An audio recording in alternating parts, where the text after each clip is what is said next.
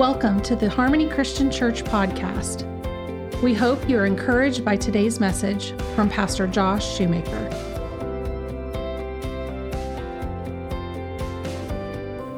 Amen. Well, we've been talking about faith. We started talking about faith last week, and I want to continue on that subject here for a minute this morning. I want to tell you a little story, and I'll be honest, I heard this story on a podcast like 3 years ago.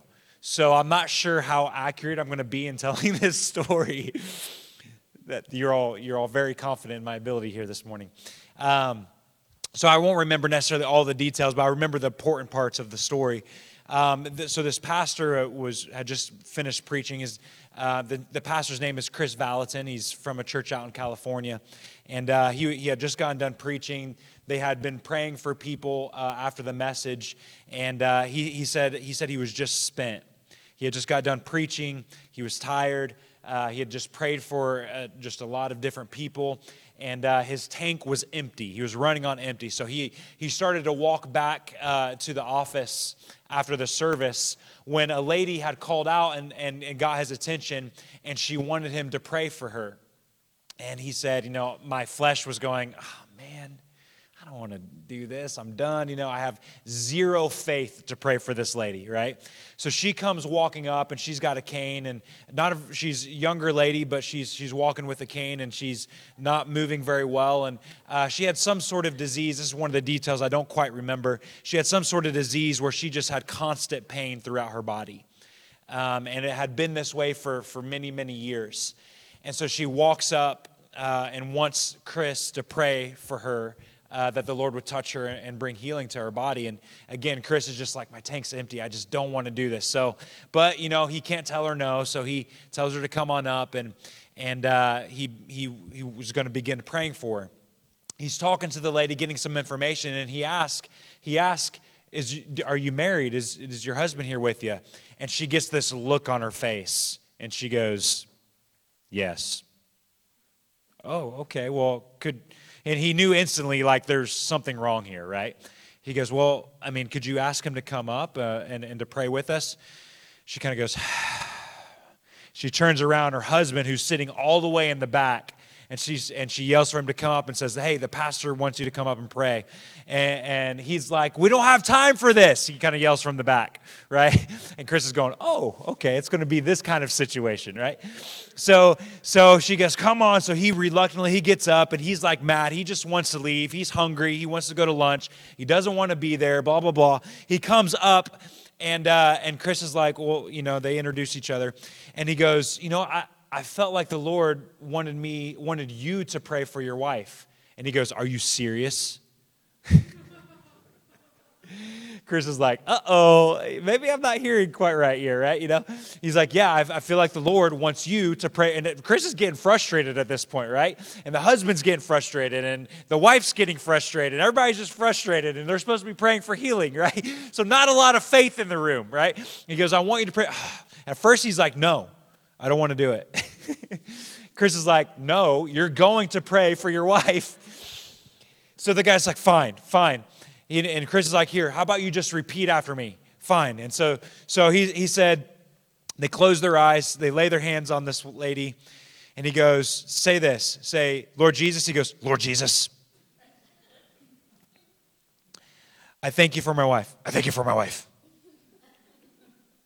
I pray that you would touch her body and bring healing to her. I pray that you would touch her body and bring healing to her. And that was like the prayer. Now, how much faith do you think is in the circle right now? You've got Chris, who admittedly said, I had zero faith for this lady to be healed. I had none. I was drained. I was spent. You have a husband who doesn't even want to be there, right? Praying over her, right? And this is that was the prayer. That was all that was. All of a sudden, though, the lady begins going, wait a second. There's no pain in my hands anymore. And Chris goes, are you serious? And the husband goes, are you serious? And she goes, yes. And she starts moving. She drops her cane. She starts moving. The Lord completely heals the woman of the pain that would have been in her body for years completely restores their marriage. There's a longer story. Completely restores their marriage all in there in a moment. And there was almost zero faith in the room. How does that happen? How does that happen? You see, often we believe, we would say that doubt is the enemy of faith. And absolutely, doubt can be the enemy of faith. But what if doubt doesn't have to be the enemy of faith? What if having any doubts or any reservations doesn't have to be the enemy of faith, but can actually be the seedbed in which faith can grow? That's where we're going to go this morning, and probably a little bit next week. But let's go, if you have your Bibles, open up to John chapter 11. We're going to start in verse 1 here. What if doubt doesn't have to be the enemy of faith? Let's look here in John chapter 11. Very familiar passage. We're going to start here in verse 1. It says, "Now a certain man was sick, Lazarus of Bethany, the town of Mary and her sister Martha. It was that Martha who anointed the Lord with fragrant oil and wiped his feet with her hair, whose brother Lazarus was sick. Therefore the sisters sent to him, saying, 'Lord, behold, he whom you love is sick.' When Jesus heard that, he said, 'This sickness is not unto death.'" Everybody say that with me this morning. "This sickness is not unto death, but for the glory of God, that the Son of God may be glorified through it." Now Jesus loved Martha and her sister and Lazarus. So when he heard that he was sick, he stayed 2 more days. In the place where he was. Now I want to point something out to you here. There's only a handful of people in the Bible that actually, it says specifically that Jesus loved. Now we all know Jesus loves everybody, right? Jesus loves the whole world. But the Bible is only specific. It only says specifically that there's a handful of people that Jesus loved. One of them was John the Beloved. And actually, he said himself that Jesus loves me. So I don't know if that one even really counts, right? And then there was Martha, Mary, and Lazarus, that the Bible says specifically Jesus loved these people. And Jesus finds out that Lazarus, this man that Jesus loves, this friend of Jesus that he loves, is sick. And the Bible says that Jesus waits 2 more days to go visit him. Now that's love, right? 2 more days to go visit him. So Jesus waits 2 more days. Why does he wait 2 more days? So Lazarus would die. Man, aren't you glad Jesus loves you? Jesus waits 2 more days. Lazarus dies. Then it goes on and it tells us, it says, then after he says that this sickness will not be unto death, after he waits 2 more days, it says, then after this, he said to the disciples, "Let us go to Judea again." The disciples said to him, "Rabbi, lately the Jews sought to stone you, and you are going there again?" So what are they saying? The context here is this city hates Jesus. They don't want Jesus. Especially the religious leaders in this city do not want Jesus to come into this city. In fact, the last time he was in this city, they tried to kill him. So the disciples are saying, maybe it's not a good idea for you to show your face in Judea, right? Maybe it's not a good plan for you to go to this city. And Jesus answered and said, "Are there not 12 hours in the day? If anyone walks in the day, he does not stumble because he sees the light of this world. But if one walks in the light, he stumbles because the light is not in him." These things he said, and after that he said to them, "Our friend Lazarus sleeps, but I go that I may wake him." Then the disciples said, "Lord, if he sleeps, he will get well." However, Jesus spoke of his death, but they thought that he was speaking about taking rest and sleep. Then Jesus said to them plainly, "Lazarus is dead. Lazarus is dead." Now, wait a second, Jesus. Let's jump back up here to verse number 4. Jesus heard that and he said, "This sickness is not unto death. Then you get down here to verse 14. Lazarus is dead. Which is it?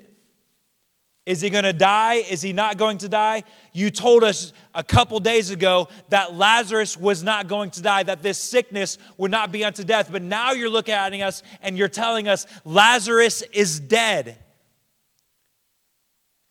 Did we miss something? Are we overlooking something? And for us, this is easy, right? Because we know the end of the story.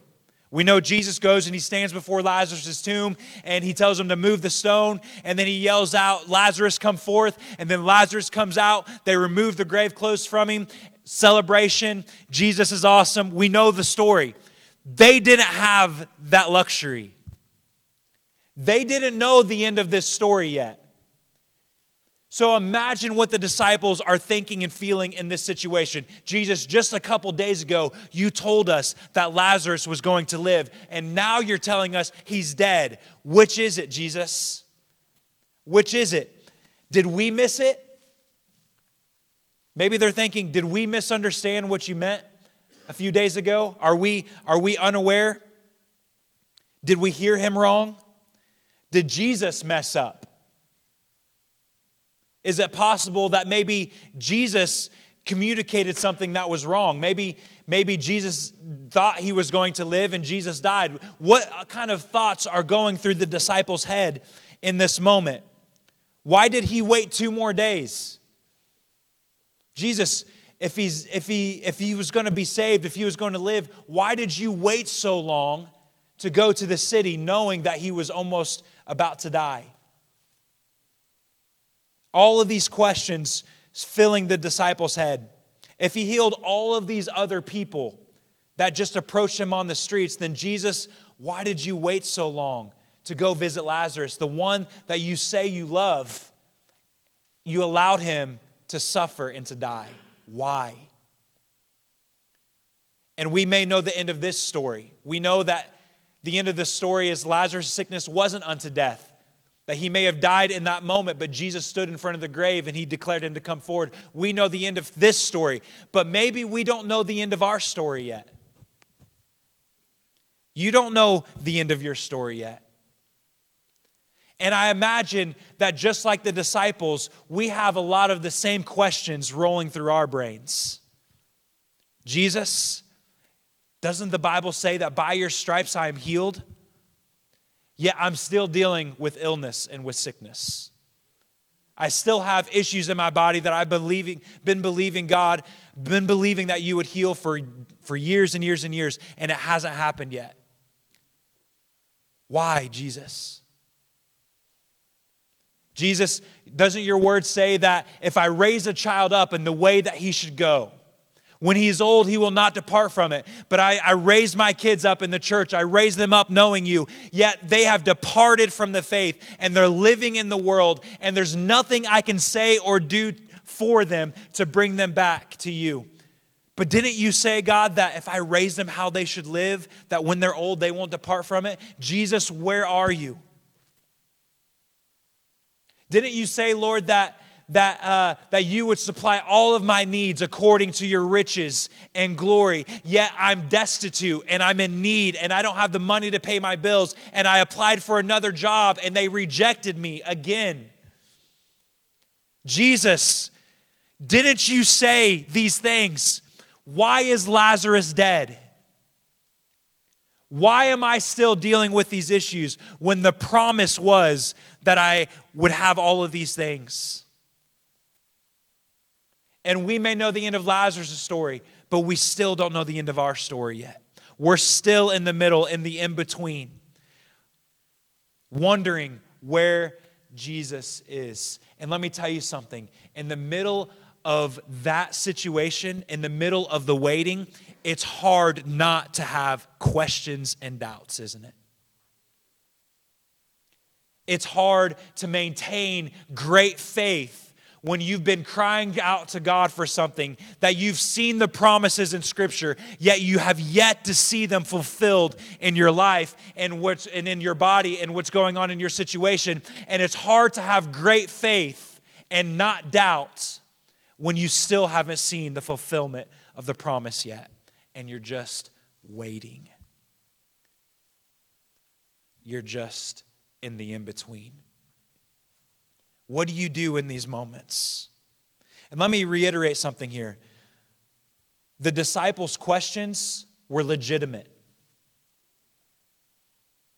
The disciples' what would have been going on in their minds would have been legitimate. Your questions are legitimate, right? I don't want to disqualify that. And I think we do that a lot of times. We disqualify our questions, and we think if we have any doubts or any questions, then we have lost all faith and God is disappointed in us. But sometimes our questions are real and legitimate, and God does not expect you to ignore the pain that you're in. What do we do when Jesus says Lazarus is going to live, and then a few days later he tells us Lazarus is dead? What do we do in the in-between? You follow Jesus anyway. You follow Jesus anyway. Verse 16. Jesus tells them that Lazarus is dead. And then I don't have time to go into this morning. Maybe we'll touch a little bit on it next week. But he actually says, Lazarus is dead, and I'm glad for your sake that he's dead. What? I'm glad for your sake that he's dead, that I was not there, that you may believe. Nevertheless, let us go to him.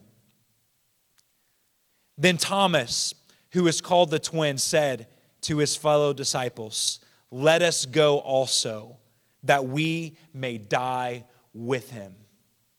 What do you do when you don't have all of the answers? What do you do when you're confused and you have questions? When you think Lazarus is going to live, but Lazarus dies, you follow him anyway. You know, Thomas has a bad rap. We've called him Doubting Thomas for many years because of one moment of weakness. This disciple who followed Jesus for all of these years, this disciple who in this moment, they know they're going into a city where Jesus could possibly be killed, and they know if they go with him, they could possibly die with him. And what does Thomas say? He says, I don't care. Let's go anyways. If he's going to die, so am I. Yet we call him Doubting Thomas. That doesn't sound like much of a doubter to me. Yet because of one moment of weakness, we have labeled him Doubting Thomas all of these years. Doubting Thomas. And you know what's funny about that? Even when he doubted, the Bible tells us that, so that story, Jesus comes and visits the disciples. Lazarus isn't there. After Jesus leaves, Thomas comes back in. The disciples tell Thomas about it. And he says, unless I see the nail prints for myself, I won't believe. But the thing about Thomas is this. He stayed in the place where Jesus showed up anyway. Even though he didn't see Jesus himself, even though he had to sit in the corner and hear the excitement of all of the other disciples for days on end talking about how they saw Jesus, even though he had to endure all of that, he stayed where Jesus shows up anyways. Because Thomas knew something, that even if I have doubts, even if I have my own reservations, even if maybe I don't fully understand the answer to the questions yet, as long as I stay where Jesus is, my questions will be answered. As long as I keep looking to the author and perfecter of my faith, even though my faith is weak, as long as I look to the author and perfecter of my faith, then everything is going to be just fine. So they don't understand. He said Lazarus was going to live, Lazarus dies, and Thomas says, you know what, I don't understand that, but I'm going to follow him to death anyways. I'm going to follow Jesus anyways. What do you do when you don't understand what's happening in your situation? What do you do when your body is still sick? What do you do when your finances are still a mess? What do you do when your kids are still gone? You follow Jesus anyway. you follow him anyways. Why? We talked about it last week. Because he is trustworthy, he is certain, and he is dependable. And just like when Jesus gave the message about communion, when he told the crowd, if you eat my flesh and you drink my blood, unless you eat my flesh and drink my blood, you can have no part of me. Nobody understood what Jesus was talking about. The 12 didn't understand.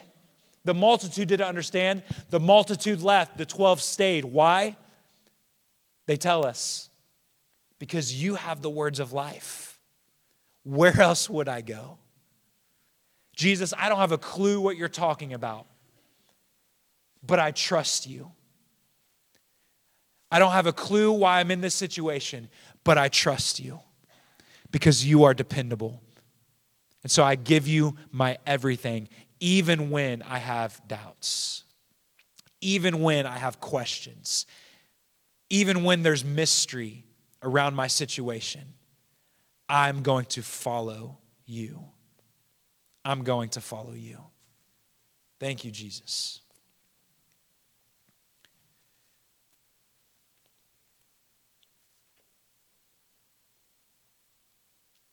I'm actually going to just stop there for today. And we'll finish this up next week.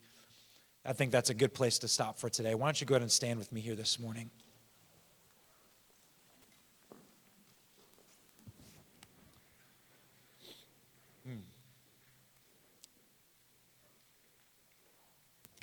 I believe, I not just believe, I know there are people in this room that are in that very situation right now, where you don't understand what's going on.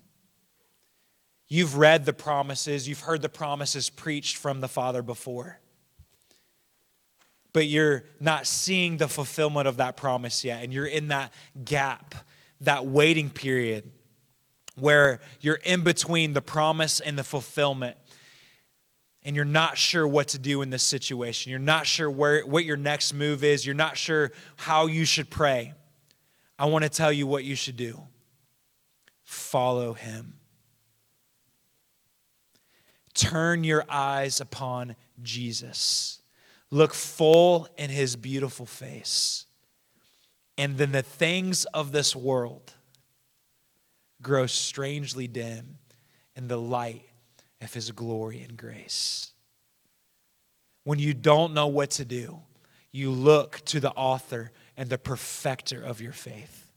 You look to the one who has all of the answers. And maybe he won't even give you all. He didn't even always give his disciples all of the answers.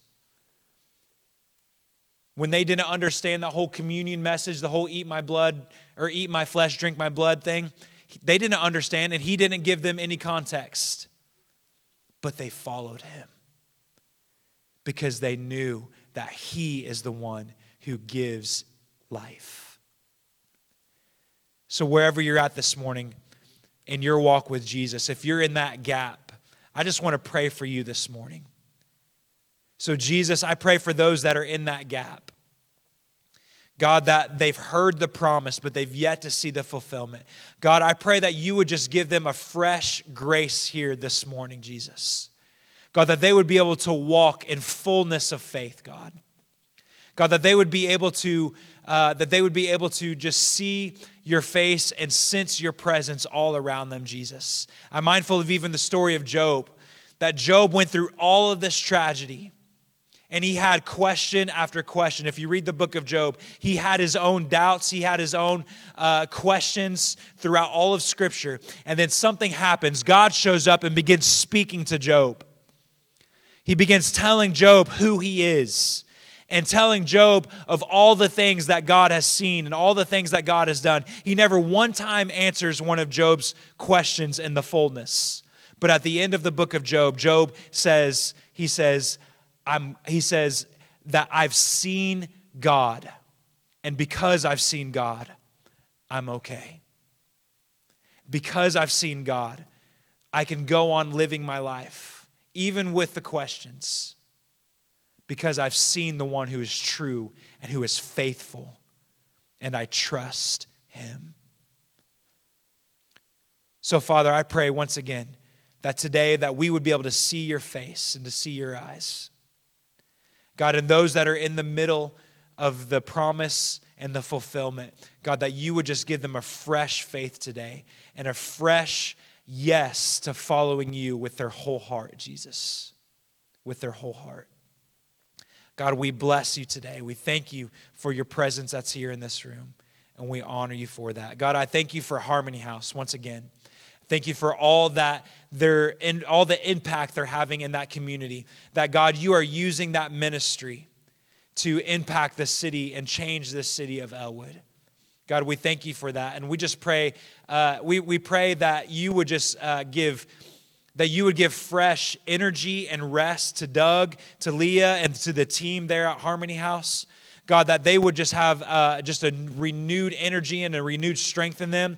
God, I pray that you would supernaturally speed up, God, the renovations at the New Life Campus, Father.